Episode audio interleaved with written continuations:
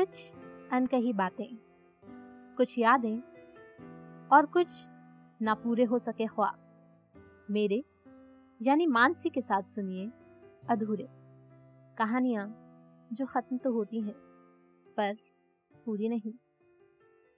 आज की पेशकश, राजीव चौक।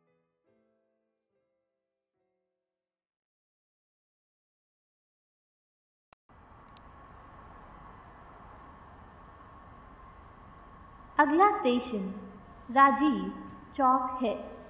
कृपया दरवाज़ों से हटकर खड़े हों। Next station is Rajiv Chowk. Please stand away from the doors Delhi में रहने वाले हर एक इंसान को पता है कि सोमवार सुबह नौ बजे राजीव चौक पर मेट्रो से उतरना उतना ही मुश्किल है जितना कि भागते भूत की लंगोटी पकड़ना। यानी चाहे माल जाए या जान, इंसान मेट्रो में नहीं रह जाना चाहिए। क्योंकि अगले स्टेशन पर जाकर लौटने का मतलब है कि एक तो दफ्तर में जाने में देरी और दूसरा हल्दी घाटी के समान रेल में चढ़ने और उतरने की पूरी दो जंग और।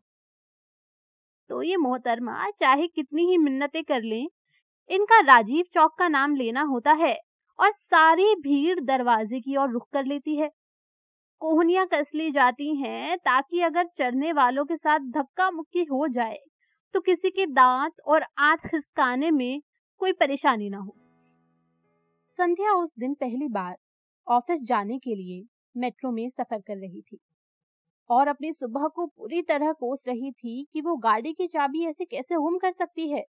ना जाने कहाँ रहता है उसका ध्यान। ऐसा तो नहीं था कि वो कभी ऐसे मेट्रो रेल में चढ़ी नहीं थी। पर रविवार दोपहर दोस्तों के साथ जाने में ऐसा अजाब कभी ना टूटता था कि अपने सामने खड़े गुड़गांव से आए छह फीट लंबे अंकल की तोंद के अलावा आगे और पीछे कुछ नज़र ही ना आए। अपने बालों को एक बार फिर से कसकर बांधती हुई संध्या भी दरवाजे की ओर बढ़ने लगी कि स्पीकर पर आवाज़ फिर से गूंजी। राजीव चौक स्टेशन। दरवाजे दाई ओर खुलेंगे। दाई ओर? संध्या को एहसास हुआ कि क्यों इतनी भीड़ होने के बावजूद भी वो बड़ी आसानी से दरवाजे के पास पहुँच गई। गलत दिशा में जो चल पड़ी थी। संध्या से न तौबा हो और ना ही उसकी जान में जान आए। दरवाजे खुलते ही संध्या ने ना आओ देखा, ना ताओ और दौड़ी। दरवाजे तक पहुँच भी गई, लेकिन तेज़ी से अंदर आते जन सैलाब ने मोहतरमा को वापस से अंदर धकेल दिया। पर संध्या को कहा मालूम था कि उस दिन राजीव चौक स्टेशन पर सुबह नौ बजकर दो मिनट पर न उतर पाना उसकी ज़िंदगी में एक नया मोड़ ला देगा। जब संध्या ने फिर से दरवाजे की ओर लपकने की कोशिश की तो एक नर्म पर मज़बूत हाथ ने उसे वहाँ पर से पकड़कर खींचा।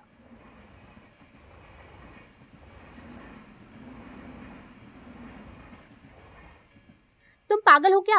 अगर ये लहराते स्कर्ट फंस जाती ना बंद होते गेट में तो राम नाम यही सत्य हो जाता तुम्हारा। संध्या भी झुंझलाई और गुस्से से आई इस आवाज़ की ओर पलटी। जैसे ही उसने देखा कि उसके सामने अमर खड़ा था। वो अपने होश खो बैठी। अमर। अमर कपूर, जो चार साल पहले उसका दिल तोड़कर जा चुका था। वो अमर कपूर जिसकी तस्वीर आज भी संध्या के तकिए के नीचे रखी है। चार साल। ऐसा लगता था सोचने में जैसे संध्या ने चार उम्रें गुजार दी हो। संध्या, तुम? अमर ने चौंकते हुए बोला। संध्या ने न जाने उन चार सालों में कितनी ही बार ये मंजर अपने दिमाग में जिया था कि वो न जाने कब फिर अमर से मिलेगी, न जाने कितनी बातें कहेगी, कितने सवाल पूछेगी और शायद कसकर एक थप्पड़ भी रसीद कर देगी। कि ऐसे कौन जाता है भला? या शायद एक बार फिर गले लगा लेगी? पर आज जब अमर को अपने सामने खड़ा देख रही है तो कुछ बोल ही नहीं पाती। अरे संध्या, पहचाना नहीं क्या? अमर ने पूछा। पहचानती कैसे नहीं? क्या आसान है इन भूरी आँखों को भूल जाना? इस आवाज़ को भूल जाना? या उस छुअन को भूल जाना? जिसके सहारे ना जाने कितनी शबें काटी थी? ना नहीं, वो संध्या ने सारी हिम्मत जुटाते हुए बोलना शुरू किया। संध्या में अमर, सिर्फ़ दाढ़ी ही तो बड़ी है यार, थोड़ी ऐसे भूल जाती हूँ क्या सब दोस्तों को? दोस्त? हम्म। संध्या के अंदर आक्रोश का एक और ज्वाला फूटा। सिर्फ़ दोस्त? वो सिर्फ़ एक दोस्त थे उसके लिए। फिर भी खुद को संभालते हुए बोली अरे यार अमर तुम सॉरी वो थोड़ी हड़बड़ाहट है ना ऑफ़िस जाने की और ऊपर से मेट्रो से भी नहीं उतर पाई। आ, छोड़ो तुम कैसे हो? काफ़ी वक्त गुजर गया ना मिले? संध्या को खुद पर असमंजस हुआ कि क्यों वो इस इंसान को जिससे वो इतना प्यार करती है वैसे देख ही नहीं पा रही जैसे अपने ख्यालों में चार सालों से देखती आ रही है। कहाँ गए उसके सारे आँसू? और वो गुस्सा जो वो उसको दिखाना चाहती थी और वो प्यार जो वो आज भरपूर जता सकती है। उसे ना जाने क्यों एक अलग शांति का एहसास हो रहा है जैसे सीने पर से कोई पत्थर उतर गया हो। मैं ठीक हूँ। तुम बताओ तुम कैसी हो? अमर ने पूछा। मुस्कुराते हुए कहती है मैं अच्छी हूँ। बस वैसी नहीं रही जैसे तुमने छोड़ा था।